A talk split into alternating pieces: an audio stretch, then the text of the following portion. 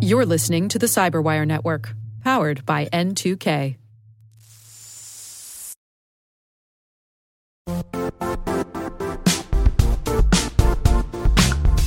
And now, a word from our sponsor, Zscaler, the leader in cloud security. Cyber attackers are using AI in creative ways to compromise users and breach organizations.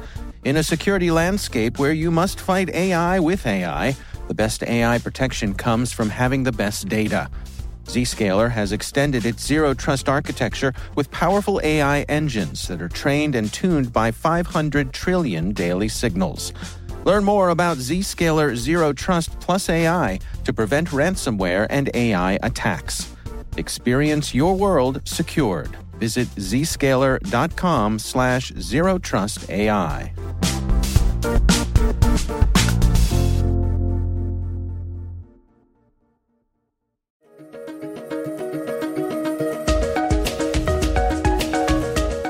Everyone, and welcome to the CyberWire's Research Saturday. I'm Dave Bittner, and this is our weekly conversation with researchers and analysts tracking down threats and vulnerabilities and solving some of the hard problems of protecting ourselves in a rapidly evolving cyberspace. Thanks for joining us.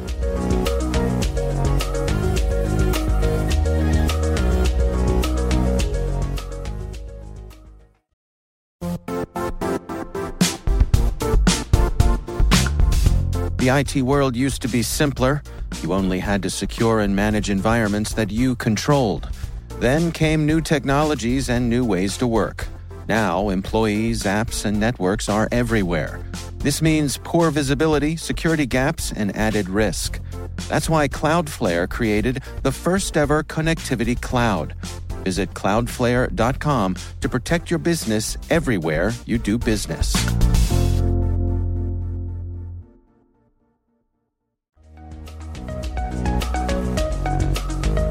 Emotet was first discovered in the wild in 2014, and originally it was a classic banking Trojan. That's Alex Holland. He's a malware analyst at Bromium. The research we're discussing today is titled Emotet, a technical analysis of the destructive polymorphic malware. Interestingly, from 2017 onwards, we noticed that it began distributing other families of malware what we think is interesting about Emotet is that the change in its tactics, techniques, and procedures perhaps reflects its change in business model. And it's building upon some research from the UK's National Cybersecurity Centre. What they did in 2017 uh, was put together a business model for a, t- a typical banking Trojan operation that was appropriate for that time, and it, it's really excellent. I encourage people to go out and read it to understand all all the actors involved in uh, a banking Trojan operation. But what we've done here is that we've actually updated that business model to account for malware as a service. And what we be- mean by that is different actors, different groups collaborating with one another so just as we've seen Emotet stop using its own homegrown uh, banking Trojan module and seen um, it distributing other families of malware, we're saying that this is indicative of a new type of malware as a distribution business model. Well, so let's go through some of Emotet's capabilities. Uh, why don't we start out when, when Emotet first came on the scene, which was, uh, I believe, back in 2014. What sort of capabilities did it have, and, and what did it seem to be up to? Uh, your kind of standard banking Trojan activity. So typically, what would happen is that you would have a man in the browser attack. So Emotet would intercept uh, a victim's browsing session and then inject um, HTML um, in order to steal funds from targeted banks. So originally we saw Emotet target Swiss and German banks, and then that later expanded out to other regions. And so, with this shift to being more of a malware as a service business model, uh, has the the targeting broadened? Yeah, definitely. Um, we've seen Emotet definitely develop from being targeted to specific customers, uh, customers of specific banks, to uh, mass malicious spam campaigns uh, that are broadly targeted to businesses rather than individuals, but are across different verticals. So let's run through some of its current capabilities there. What sorts of things is Emotet capable of?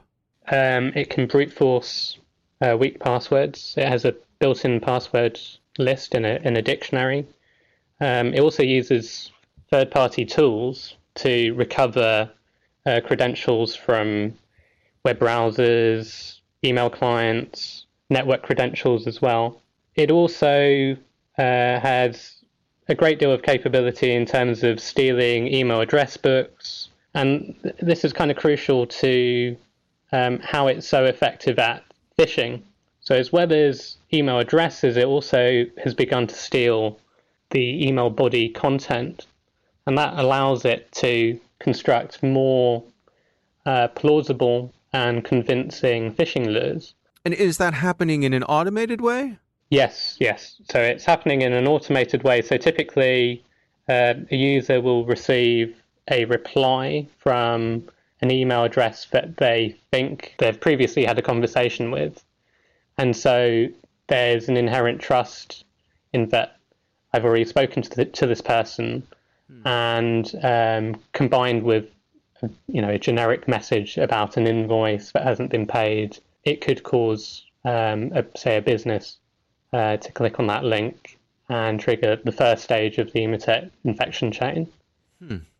Well, we're going to walk through uh, the various uh, steps of that infection chain, but before we do, let's go through some of the capabilities that Emotet has in terms of its anti-analysis features. What's going on there? Yeah, so Emotet is polymorphic in nature in that the packer that's used to uh, obfuscate the, the Trojan uh, changes each time it, it, it's used. So it's actually quite difficult to write a generic signature for the Trojan because of the way it's packed. The research we've done has uncovered some what we think are quite high fidelity uh, indicators to detect the use of Emotet's packer.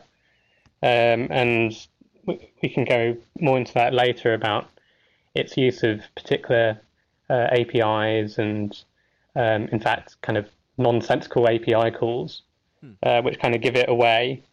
Emotet's um, developers have really put in a lot of effort to encrypt and hide uh, the true nature of, of the Trojan. Um, and I think that's testament to the amount of money and uh, time that's been uh, spent on this project. So, for example, its imports and function names are encrypted, which is a, a fairly standard obfuscation technique for malware. It also has a multi stage in, initialization procedure whereby one Emotet process will actually inject itself into another, but in a different region of memory. Um, and finally, of course, the, the C2 channel is encrypted. Um, and we've seen a development over time in that capability. So originally, Emotet used fairly basic RC4 encryption, a, a type of symmetric key encryption. Uh, but now Emotet uses AES combined with RSA encryption, which is much more difficult to uh, intercept. Well, let's walk through uh, the, the life cycle of an infection together. Um, how does it begin? How am I likely to find myself infected with Emotet? Yeah, so uh, Emotet arrives as um, hyperlinks uh, linking to uh, malicious documents uh, or as attachments to emails. We've seen different types of document uh, downloaders used for Emotet. Uh, the most common being Microsoft Word 2003 documents, uh, but we've also seen JavaScript, XML uh, document formats, and uh, PDFs. You download a document, and, and it's typically something that's in a Microsoft Word format, and, and then there's a little bit of uh, I, I, don't know social engineering, or, or they influence you to enable uh, the ability to run macros. What's going on there? Yeah, so this is a really common conceit used by malware to trick users into running VBA macros, uh, Visual Basic for Application macros. It, typically, your downloader will be commodity malware used by a wide range of threat actors. Emotet have made the phishing look as generic as possible so that they can target as wide as possible uh, audience here. Mm. So they use typically it's a generic kind of banner that says that you, you need you can't view this version of uh, this document, and then they prompt the user to enable macros. So really taking taking um, advantage of the user's curiosity in a very sort of benign way. Yeah. So I mean, there's the, phishing emails will prompt the user to actually open the attachment because uh, normally the, the phishing lure itself will be this is an invoice or a compensation claim, something vaguely financial uh, that might spark the interest of uh, somebody.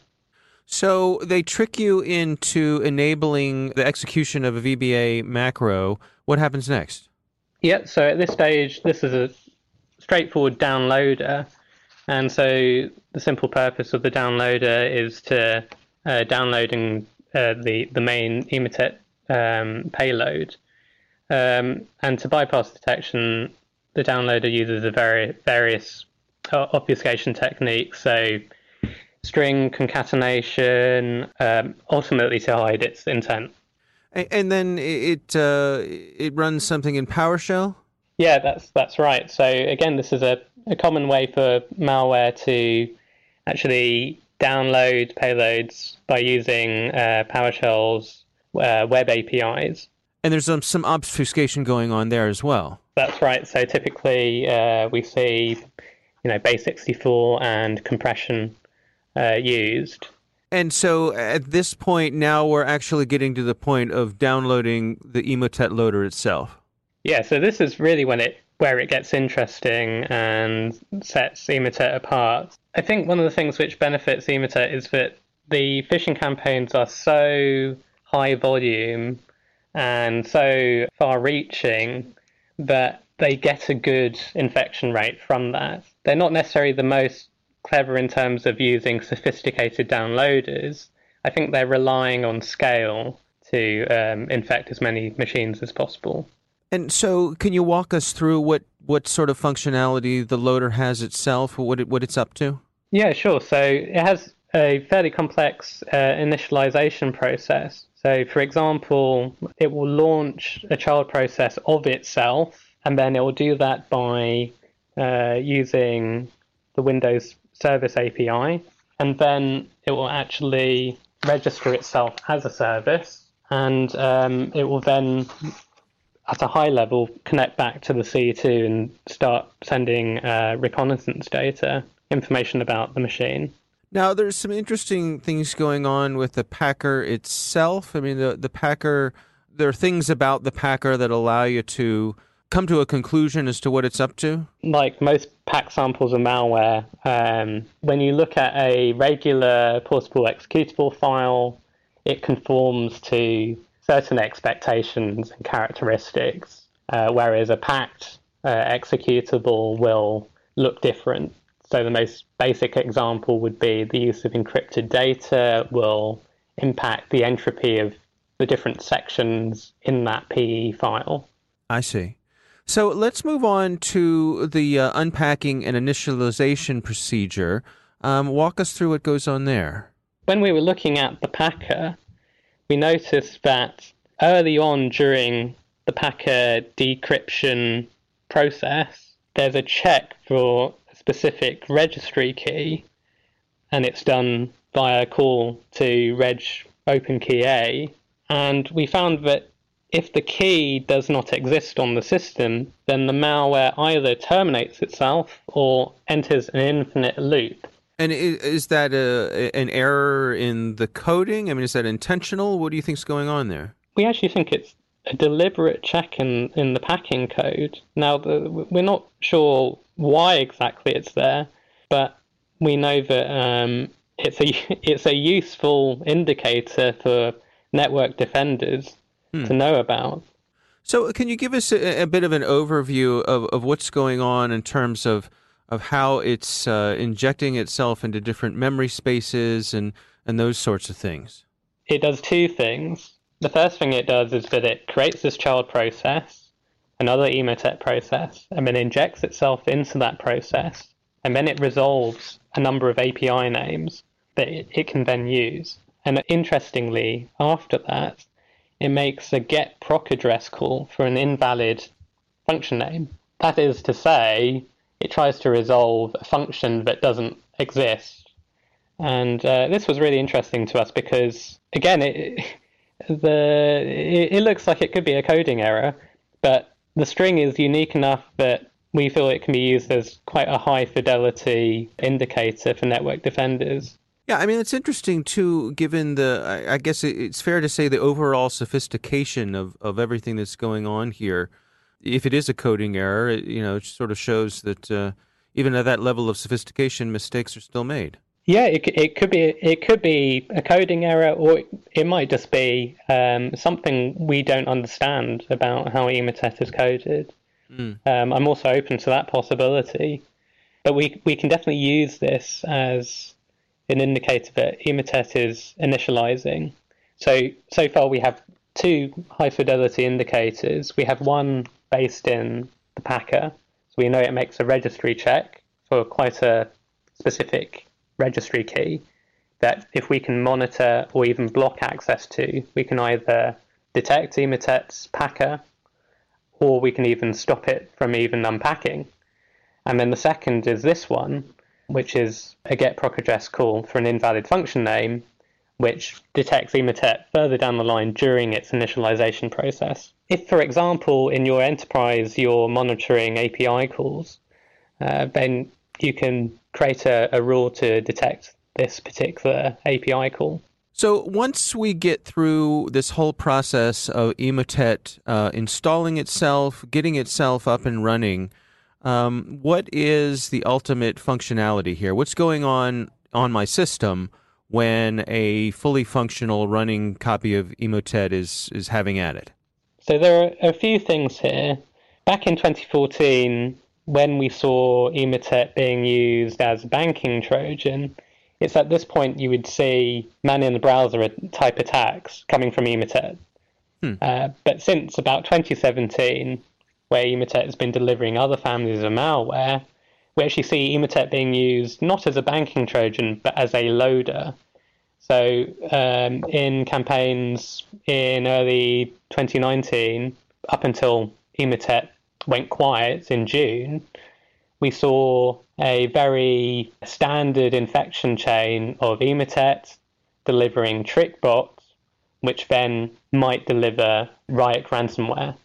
And so, really, the the folks who are engaging with um, the people running Emotet, they can choose to have it install whatever they want.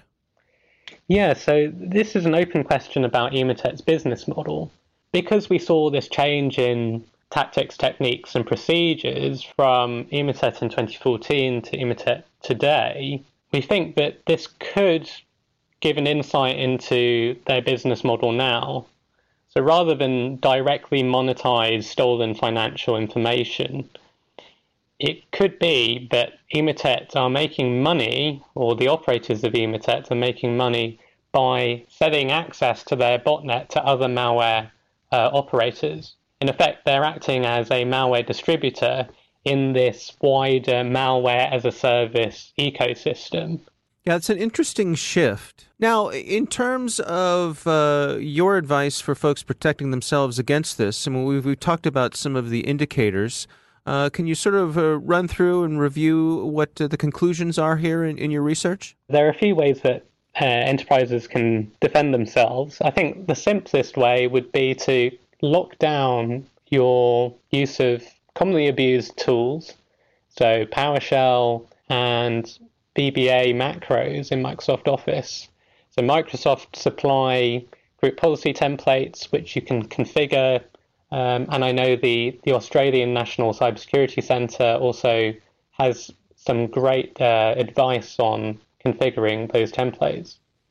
That would be my, my first point of advice. for enterprises that want to do a better job at detecting Emotet specifically, then they can take a look at uh, the indicators of compromise that we identified uh, in the loader and also during Emotet's initialization process. It's possible that if you block access, read access to the registry key, that Emotet won't run uh, at all uh, because it won't. It will fail that uh, registry check um, and it won't initialize. However, um, it's worth saying that this is, you know, it's it's technically possible, but whether it's suitable to be deployed out to an entire enterprise is an open question because we know this registry key is also used uh, by other programs. Now, when you consider the overall sophistication of Emotet, where does it rank? Yeah, so Emotet's operators definitely rank in the top echelons of e-crime groups today. Um, so they're notable for the scale of their campaigns. We actually saw, you know, Emotet being responsible for the infection of uh, U.S. municipalities uh, over the last couple of months, and so it clearly shows that the operators of Emotet as a loader and uh, the people possibly buying into the Emotet botnet have specifically targeted uh, local government, US local government, to mm-hmm. maximize the returns through ransomware campaigns. Right. So, in terms of impact, they are very sophisticated. Yeah, and, and that shift in business model has really uh, enabled uh, a diversity in, in, what it can be used for. Like like we said, it was originally a banking Trojan, and now you know recent uses involve uh, ransomware. Yeah, I think it just goes to show that if you're an actor malicious actor, uh, it's not enough to develop your own malware. You need a way to distribute it. And you can either spend all this time and money developing your own infrastructure, or nowadays you can just buy or rent somebody else's infrastructure. Our thanks to Alex Holland from Bromium for joining us. The research is titled Emotet, a technical analysis of the destructive polymorphic malware. We'll have a link in the show notes.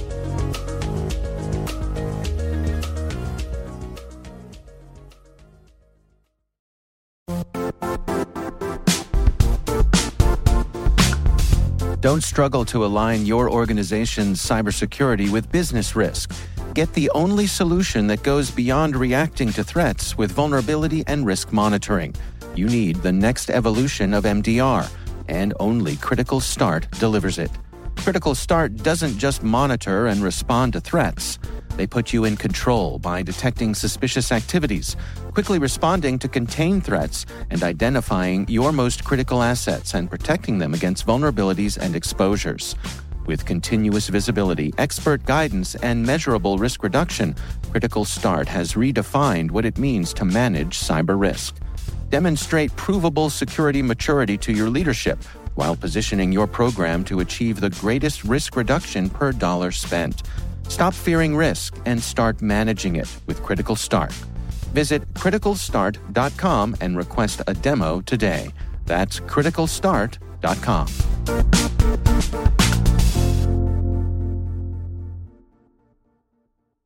The CyberWire Research Saturday is proudly produced in Maryland out of the startup studios of DataTribe, where they're co building the next generation of cybersecurity teams and technologies.